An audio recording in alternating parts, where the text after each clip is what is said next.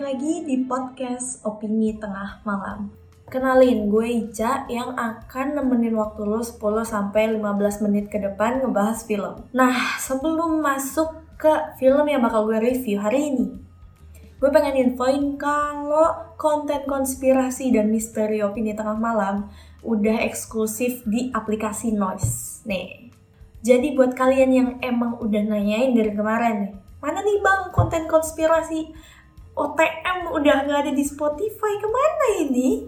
Itu hanya ada di aplikasi Noise. Di situ selain bisa dengerin podcast, kalian juga bisa kasih komen-komen atau sekedar diskusi sama pendengar-pendengar lainnya. Nah, gak perlu berlama-lama lagi, di awal kan gue udah bilang Annyeong Yorobun. Tahu dong gue bakal ngebahas apa? Ya, drakor. Oke, drakor yang bakal gue bahas hari ini adalah film Sweet and Sour yang baru aja rilis di Netflix tahun ini. Direkturnya adalah Lee Yebok. Untuk castnya ada Jang Ki-yong sebagai Jong Hyuk, kemudian Choi So Bin sebagai Daeun, dan Crystal sebagai Boyong. Jadi awalnya direktur Lee Yebok ini dia tuh lagi ke supermarket, terus nggak sengaja nih beli permen. Nama permennya tuh Saekom Dalkom, yang artinya manis dan asam. Terus dia mikir, hmm ini kayaknya permen unik juga, ada manis ada asam. Kenapa nggak gue jadiin film gue aja nih, mumpung cocok sama jalan ceritanya. Ya udah, dari situ dia terinspirasi Sweet and Sour untuk judul filmnya. Sebelum lanjut ke inti cerita, gue pengen kasih fakta menarik tentang Sweet and Sour. Jadi ini adalah cerita seorang pasien cowok yang jatuh cinta sama perawatnya. Jadi emang si suster ini tuh hari-hari ngurusin dia, ngurusin ruangannya dia tiap hari. Tapi ya inti dari cerita ini adalah ngomongin hubungan dua sejoli yang semakin lama tuh komunikasinya udah semakin kurang berkualitas. Kemudian hubungannya yang makin lama semakin terenggang juga dikarenakan Um, kesibukan mereka satu sama lain. Gue pengen banget nih ngerekomendasiin kalian Sweet and Sour ini, karena kenapa? Soalnya tuh relatable banget loh sama kehidupan kita sehari-hari. Kita ngomongin sebagai, kalau kalian yang gak punya pacar, ini tuh juga relate banget sama kalian. Entah kalian yang lagi L D R, atau kalian yang satu kota tapi sama-sama sibuk. Dan sebenarnya Jang Hyuk dan Daeun ini tuh nggak jauh-jauh banget loh, cuman dari Incheon ke Seoul doang, jadi kayak Jakarta Bekasi kali, Jakarta Bekasi doang. Tapi kayak kesibukan kesibukan mereka tuh menghalangi hubungannya mereka. Apalagi di tempat mereka ada lawan jenis yang bisa bikin mereka oleng kapten. Nah itu bahaya sih. Disitulah tantangan dari cerita Sweet and Sour dimulai. Dan ada plot twistnya Yorobun, kalian harus nonton. Stop di sini buat kalian yang gak pengen denger spoiler, karena gue bakal ceritain spoiler tentang Sweet and Sour. Oke, okay, spoiler yang bakal gue omongin abis ini merupakan plot twist dari film Sweet and Sour. Sebelumnya ada latar belakang, kalau Jang Hyuk yang kurus dan Jang Hyuk yang gemuk, ini dua orang Jang Hyuk berbeda. Jang Hyuk yang kurus ketemu sama Daeun itu satu tahun tujuh bulan yang lalu, sedangkan Jang Hyuk yang gemuk ketemu sama Daeun itu baru tiga bulan yang lalu. Kedua Jang Hyuk ini ketemu sama Daeun di rumah sakit.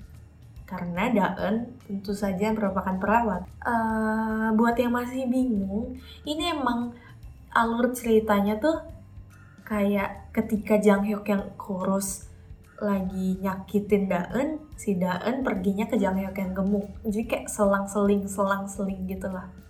Oke, biar lebih jelas gue bakal uh, runtutin nih poin-poin plot twistnya. Yang pertama, oke, kalian inget gak scene pasar festival itu? Si Jang Hyuk kurus lagi jalan sama Daeun. Jang Hyuk yang kurus tuh bilang dia gak suka makanan manis. Terus gue pikir, oh udah berubah nih orang ya, dari gemuk ke kurus pola makannya juga lebih dijaga. Ternyata emang dua orang yang berbeda aja. Poin kedua, si Daeung lagi makan banyak banget, lahap banget di kamarnya Jang Hyuk Gemuk. Itu makanannya si mak- makanannya si Jang Hyuk, padahal Jang, Jang Hyuk padahal lagi sakit sebagai pasien, tapi si Daeun tuh memang dengan kurang ajarnya Bu, ya pikirannya kayak gitu kan, kurang ajar banget sih makanin makanan pasien. Ternyata di situ Daeun tuh lagi hamil, hamil anaknya Jang Hyuk yang kurus.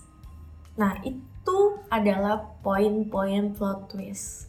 Tapi ada dua poin di mana gue masih bingung nih peran dari satu karakter ini. Ingat gak yang ajusi di kantornya Jang Hyuk kurus? Itu kenapa selalu matiin lampunya, lampu kantor ketika masih ada Jang Hyuk sama Boyong di kantor. Apakah ajusinya pengen nyomblangin mereka berdua? Kalaupun bener si ajusi itu pengen nyomblangin, tapi di ujung, ujung-ujung pengen ending gitu ya, si ajusi ini bilang, jika kamu tertinggal taksi, maka kamu bisa menunggunya. Tapi jika kamu kehilangan seseorang, kamu nggak bisa, kamu tetap di situ. Nah, ngomongin favorit adegan, favorit adegan gue adalah, sumpah gue seneng banget sih, pas si Jang Hyuk kurus tuh tabrakan nih sama Jang Hyuk gemuk, pang. Kemudian si Daeun nengok Jang Hyuk kurus minta maaf. Dan akhirnya sadar kalau itu tuh mantannya. Kemudian setelah itu beneran si Daeun tuh udah nggak nengok si Jang Hyuk kurus sama sekali. Kayak dia, man I'm getting over you, gue udah move on bro gitu. Menurut gue badass banget sih, badass. Keren, keren, keren. Gue puas banget di situ, gila. Hebat sih Daeun ini, bukan cewek yang ngemis-ngemis cuy. Tapi cewek yang ah, lo bangsat, lo baik, gitu. Nah, itu review dari gue. Gimana nih menurut kalian? Gue pengen mendengar komentar-komentar kalian. Komen-komen ya di sosial medianya Opini Tengah Malam, Instagram, Twitter, YouTube, komen. Jangan lupa subscribe juga nih si YouTube-nya Opini Tengah Malam ini, oke? Okay? Biar kita bisa menuju seratus ribu subscriber. Yaudah, jangan lupa lagi, gue pengen ngingetin kalian harus download Noise karena di situ ada konten konspirasi dan misteri Opini Tengah Malam eksklusif, cuma ada di Noise. Oke lah, kalau gitu pendengar open minded, gue Ica pamit undur diri dulu. Kita sampai jumpa di episode selanjutnya. Kalian mau bahas drakor apa abis ini? Silakan komen di bawah. Oke kalau gitu, open-minded Yorobun, selamat malam dan sampai jumpa di episode bahas drakor selanjutnya. Annyeong!